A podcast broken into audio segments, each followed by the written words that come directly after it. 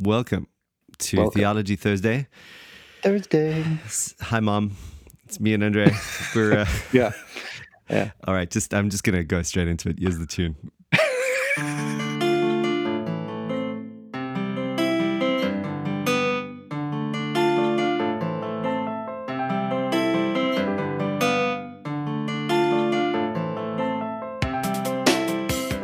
Okay. So I'm gonna open up with the story. We're talking about um, pietism. Well, what did you want to? How you had a good label for this? All right. What's the difference between pietism and biblical piety? So one of the things I um I've always thought, you know, explains this or it doesn't explain it well, but intros it well. All right. Um, I, I used to go for about eight years. I went every year up to India. All right. And um, you know, you go to India. It's like a hard trip, um, and you just uh, you know you get into this like soldiering on mode. You know, and Yeah. and then so uh, and Nick came with me one year, and you know he he thrives in that environment. Nick Cleveley. And uh, so, so he, you know, he loves it, and he's lecturing, and I'm feeling all fatigued, and he's just totally, totally like strung like Mother Russia, you know. And um, and then we get on the plane, and w- one of the things we do is we stop over in Singapore typically, and we got a Reformed Baptist church there that we usually hang out with, and if it's over Sunday, we'll preach or whatever it is. Um, but you know, so we were over there for a night, and so we got a hotel. We usually were just staying in someone's house, but we got a hotel because we couldn't work it out that time. And this hotel, it wasn't expensive, but it, everything in Singapore is so flash, right? So you know, we, we got this. You know, we walked in after India. The juxtaposition is is tremendous. You know, Yeah, Uh, we yeah, walk yeah. in, everything is so clean and new, and and we walk into this hotel, and I mean, I honestly, for me, I'm like basking in the glory. You know, I'm just thinking, dude, Yeah. I have arrived. This is amazing Yeah. and Totally. um, shopping malls and just everything. Anyways, we get to the room, and, and Nick's the whole t- the whole way from the airport to the hotel. Nick is is feeling kind of like like antsy, you know, Mm-hmm. and he's like walking with a bit of a hobble, and uh, looking around and sort of mumbling to himself, you know, just irritated, agitated. And so I'd be like, I'd be like, Nick, what's going on, bro? And he'd just be like, ah, worldliness, worldliness everywhere. Ah, idolatry. Can't you see the idolatry? I'm like, you know, I just see neon lights and freaking awesome stuff. And and, and he's just like, ah, he's just, you know, not, not handling very well at all. And so I just thought he was going through a little phase, but he keeps going, keeps going in the car. He's just kind of zoning out. And I'm thinking maybe he's just tired. You know, poor guy, you know, he's had a good run. Uh, everyone's got to crash, you know. And so we get, don't worry, Nick, we get into the, the hotel room and, uh, you know, there'll be a comfy bed. So truly, so we get like one room to save money because we're just there for a little while. And um and so I'm like, oh yeah, hop on the bed, yeah, shoes off. I'm like, oh boy, big pimping. I look around, Nick, where are you, man? Nick is sleeping in the corner on the floor of the Oh. hotel. So I wake him up and ask him why he's sleeping on the floor. And he's like, I, you know, he needs to just alleviate himself of all the idolatry going on around him by feeling some level of discomfort. That, Okay, ladies and gentlemen, I give you Nick. It's Nick. The guy is a machine. So I had No. to talk him down off the ledge, you know. And eventually, you could see he was rec- making Yeah, a real totally. effort to be friendly, but he was just not having it. It did all the excess and the superfluous, you know. I mean, you know, it's just so. Anyways, for me, I was always like, I, I was Mr. Worldly, and he was Mr. Pietism, Yeah. and uh, Yeah. Okay. One side. Maybe we yeah, that represented does the set two up ditches. set up the. co- yeah, Oh man, that's hardcore. I know. Yeah. So that's that's it's like the yeah. I mean I, I, the- yeah, if I ever come to New Zealand, I'm not staying at house. this, is, this is definitely what I've learned from this whole experience. I'm really glad that you told that story because because I now know that I just need to find a B&B somewhere if I'm ever ever in the Timaru region or whatever. No, I stayed Oh, dude. house. He, he puts on a real show, but you can tell he's kind of like he's um he's, being condescending to my weakness. Yeah. Instead of like because he loves me. You're the he- weaker brother. yeah, he's got a weaker brother on the scene, so he's just he's like pu- pulling out the matches for me, and you know that sort of thing. Yeah, Um, totally. now you see, okay, so like this is this is exactly it. So isn't this quite similar though? Like, doesn't Paul have quite a lot to say about this in in Colossians? hmm Because that's what I think of. I think of the you know these these poor Colossians are being duped, you know, with all these kind of empty, deceitful philosophies, which are do not touch, do not taste, hmm you know, um, you know, the, all these kind of food laws, and probably had some at least some sort of uh, quasi Jewish thing going on, maybe even just full on Judaism. Who knows? Um, and then, um, and Paul's just like, look, these things have the appearance of.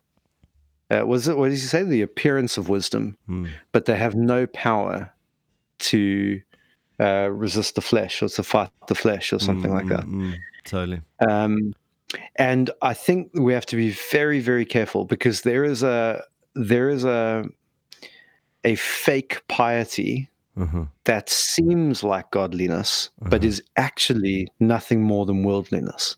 Yeah.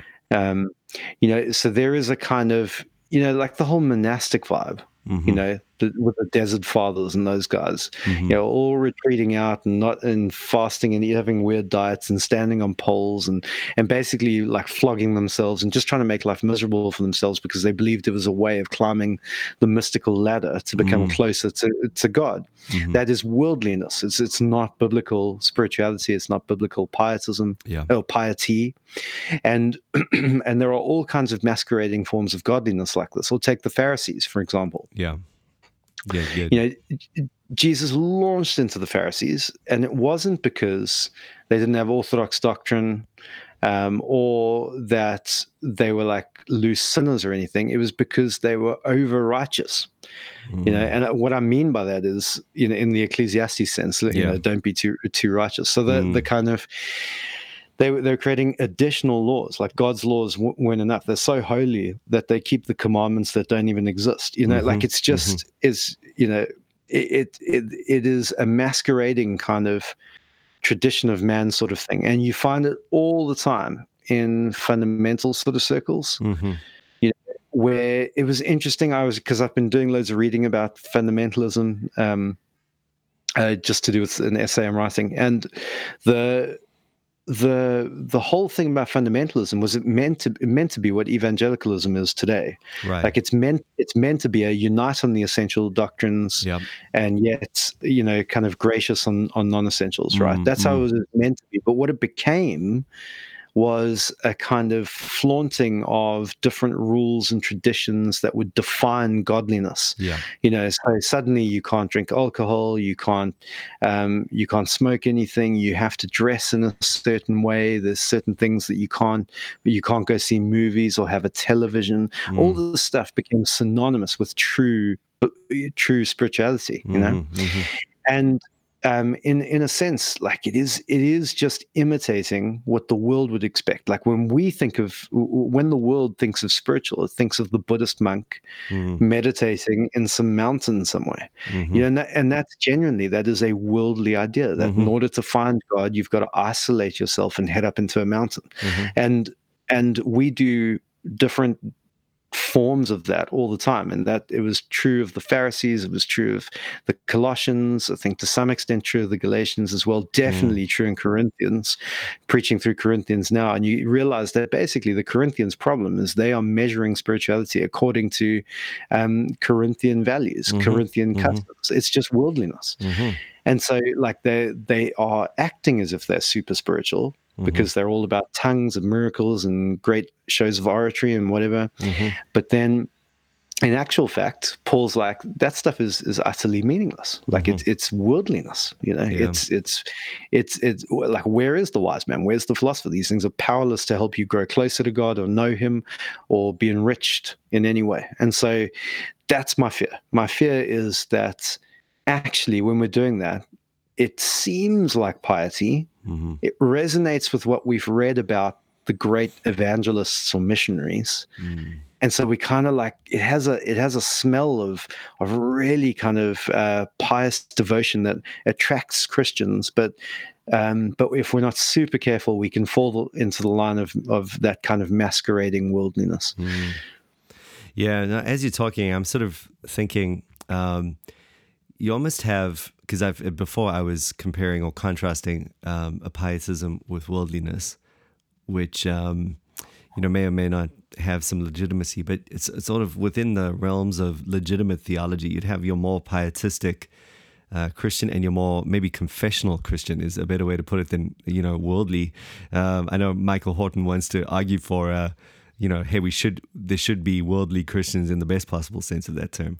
Um, but um, you know, the the other side of the spectrum uh, would be a confessional objectivity, not as concerned with you know all those things that the the the, the pietists um, tend to be completely um, just besotted with. You know, so again, we've got quiet times and um, you know your Bible reading. I think of actually uh, in the in the 1689 confession, you've got that coming through in the doctrine of the Sabbath or the the the, the chapter on the Sabbath, you know, yeah, yeah. Uh, where you've got hey, put away every single you know worldly thought you've ever had and spend the whole day reading the Bible. you know, yeah, just, certainly. Just don't even talk about yeah. anything well, else. Yeah. That's what they were like. I mean, those guys they they used to have like uh, church went on all day. You know, yeah. Um, and it was an ex- it was a show of your piety. You know, that's the Yeah. problem. It was like whether Exactly. you were into it or not was beside the point. You should be into it. So the fact that you're trying at that level is itself, you know, a thing. And look, there's much to be commended in terms. I mean, we're not. That's kind of what I want to do right now. I'm, I'm sort of as before we're talking about maybe a, a, quite an extreme out of the pale of orthodoxy or um or uh, you know a, a good Christianity. Um, but I, am trying to bring it a little bit in and go, you know, within the pales of of you know, let's say Reformed Orthodoxy or good good Christianity, you um you you still have these two kind of shades. You got the pietistic strand, and you know, on the other side, the more Dutch objective confessional uh, side. Which you know, again, what they would th- their thing would be, you know, go to church, confess the faith, you know, uh, behave in a way that's consistent with Christian morality. Um, trust that all the objectivity has been worked out, you know, um, and I think what you see, and it may be a good expression of of those two sort of shades, um, or a good uh, indication of those two shades now would be like John Piper would be a classic sort of pietist, you know, preaching that that. absolutely. But it's good, you know. So I'm trying to keep it within the good piety thing. Yeah. And then on the other side, you'd Yeah. have, um, I don't know, like, you know, pick your your um, reformed guy there. Um, maybe maybe Horton would be like the guy most pushing. Well, I think he's certainly very explicit about the fact that he's not a pietist. So he's, uh, yeah. or probably, maybe he's probably a Scott good enough. Clark would be the he'd be like the ultimate non-pietist. But um, Okay, I don't know. yeah, just just someone that's just really not into anything, you know, of that sort of nature. Um, but but what I was going to say is that you know you go to those two kinds of church services, and you know even there you feel it's it's almost like we both need a you just they both need a little bit of each other. In that Yeah, you yeah. know the, the the typical reform service is dry as you know almost I mean almost just sinfully dry. You know just like come on, Yeah.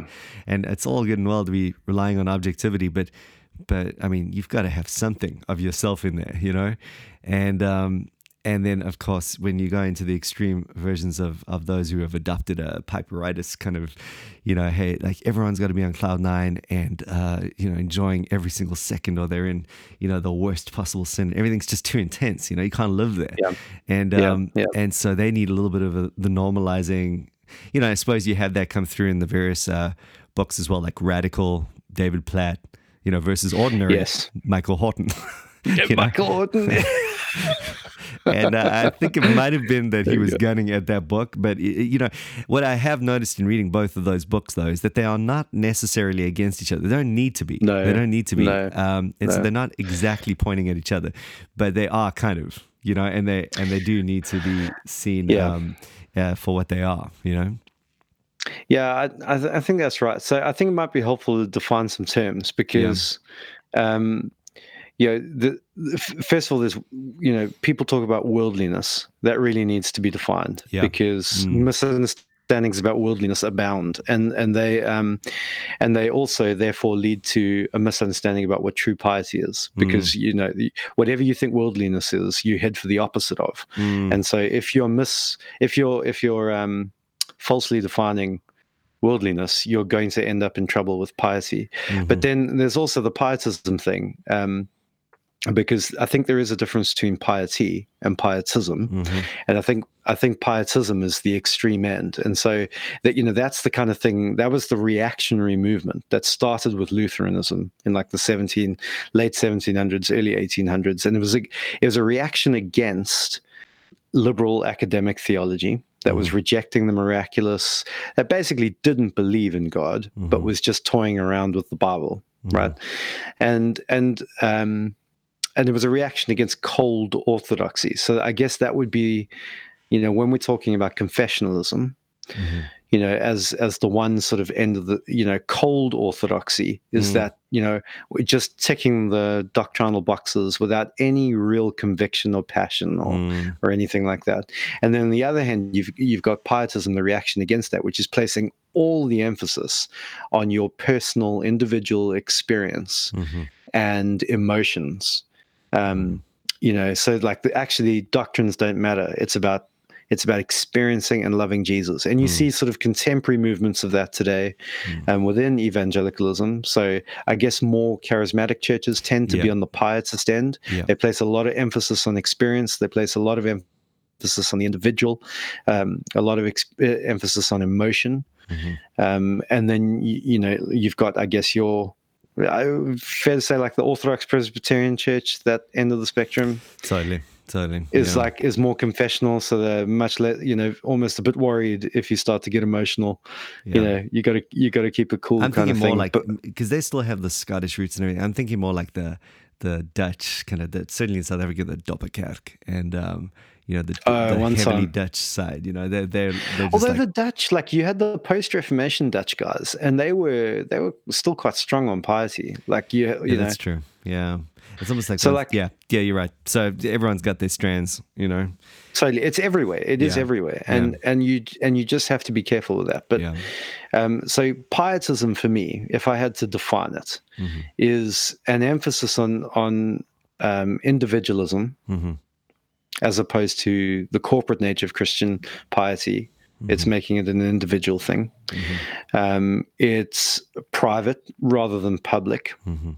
um, and it's about experience you know the subjective experience of relationship or walking with christ rather Mhm. than the objective realities about what jesus has done Yeah, one way And you so- see that come through is, you know, we're talking about the subjective objective thing. Um, you know, typically in a reformed church, you you'd be like you'd be, you know, christened when you were a child, and you wouldn't really have a conversion experience, so to speak. You know, you just sort of continue to believe the the doctrines that that were handed down to you, and uh, you may be confirmed in them at some point as you give your personal assent to those things. But that's that's about the most you're expected to kind of, you know, personally feel.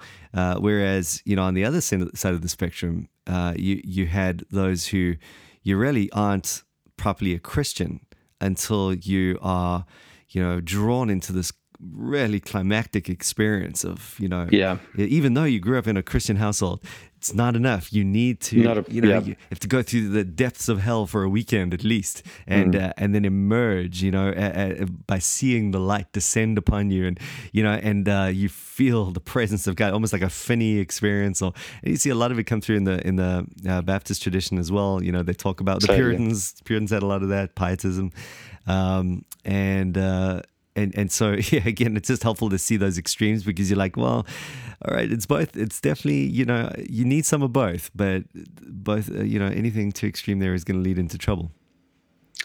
yeah and i think i think that is the thing um, because you know what pietism has has, has done negatively Mhm.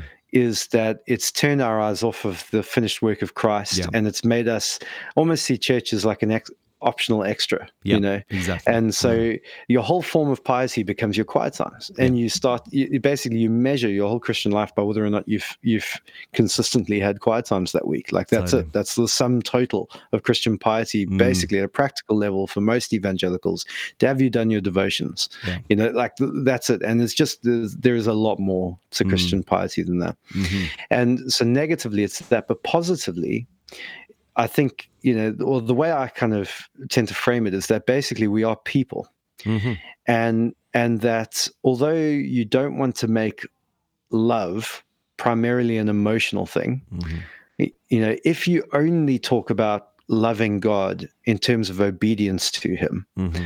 um, you lose out, I think, a lot on on what it means to love someone as a human being. Like you just you just you can't do that in any other sphere of of of life that we know of. You can't if you have marriage where love only means doing your duty. Um, and or if you love your father or your son only in the sense that you have done well by them, Mhm. You know, without any kind of emotional connection, I think that is an impoverished relationship. Yeah, or a marriage, you know, you sort of like I made a commitment and I'm sticking to it, you know, and Yeah. wow, that's very that's awesome. I'm sure that's gonna be a great date night, you know. Um, y- you know, you need more than that. You gotta, you gotta, you gotta, you gotta look each other's eyes and you know Yeah, go go to pop concerts. you gotta, you, You gotta gotta, do all that you stuff. got me wrapped up. Yeah, exactly. You gotta Yeah. sing. Yeah. So it's it's yeah. You need. We try to walk a line. Um, I would say we're we're we're definitely from a pietistic tradition.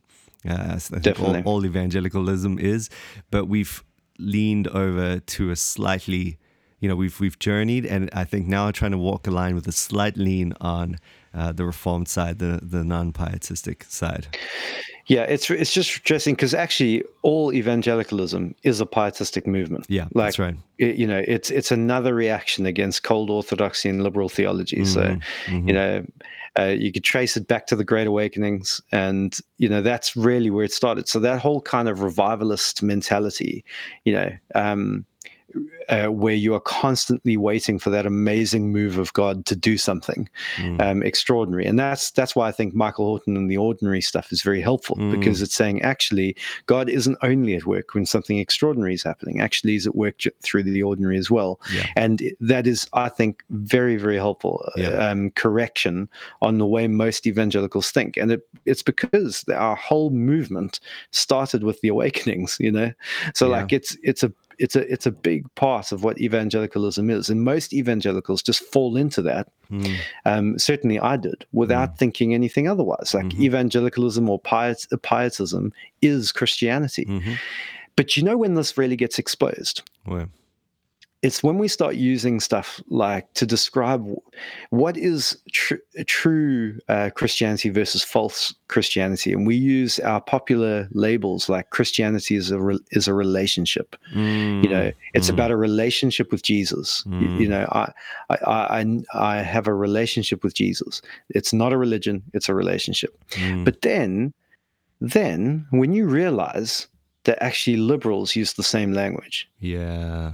You Great start to realize hang on that that isn't good enough It's you need enough. something external as well or i don't know if you've noticed this but muslim apologists use this language a Yeah. lot Yeah, they talk point. about a personal relationship with allah Yeah. and they interesting. and and that's partly because they're rubbing shoulders with christianity i think yeah. um, and they've picked up on what our chief criticisms are, and so Yeah, they're kind of yeah. using that back on us. But uh, maybe there's some stuff going on within Islam. I don't know. But um, like I, I've started to notice that sort of language being used by Muslims as well. So they talk Mm. about loving Allah, they talk about um, having a personal relationship with Allah, and you start to realize that if personal relationship with Jesus is is our only way of framing true Christianity, then we're in real trouble because really that's how how everyone talks. It's Yeah. not unique to us. Yeah. Hence the, um, you know, again, just amazingly helpful stuff that Horton has been doing. I, it's Yeah. it's crazy because you know, I, think I probably wouldn't enjoy going to his church because it would just be too dry and too ordinary. You know what I mean? Yeah. Um, Yeah. But at the same time, like you know, Yeah. again, just to, it's we're just constantly trying to balance each other out in that sense, and um, and um, I think you know, I think if I had to adopt wholeheartedly everything he has to say, I'm still so essentially pietistic. I would, I would, I would never really go all the way to to where, you know, he has landed. But it, it would be totally healthy, and that's why I think to to push his stuff in our generation is really is just uh, always good. You know. Uh, yeah, totally. Yeah. Well- uh, uh, it's yeah. No, I was just going to say, um, th- th- this has been a really helpful conversation. I think we probably need to look at it some more Um, because yeah, Mm-hmm. we've just sort of intro rambled uh, more than that got down to some some real sort of distinctions that we could talk about. But maybe just as an introduction for people who hear us talk about the the difference there, that's helpful. Um, and uh, Yeah, totally. let, us be Yeah. sure to come back to it um, as well. Uh, this is getting on, so let's let's wrap this one up. Um, any other comments there, all before we wrap up Mm-hmm. No. you? No, no, I think that's good. Yeah, I mean, I got a bunch of other things to say, but it, Yeah. would, lau- it would launch us into new, new, new territory. So I think it's probably good to draw a line under it there. And it's getting late, and we don't want to talk about Federal Vision again. 1689 Federal Yeah. Vision. Federals, federal 1689ism. We, we don't want to do that again. That, No. was, that was a solid waste of our lives. No, I do have some thoughts about that though. Yeah. I have been doing some more thinking about that. Okay, we should get Yeah. back to that too. There we go. See, so stay stay tuned. We'll come back and talk about some more of that stuff. Um, Thanks, bro. No worries.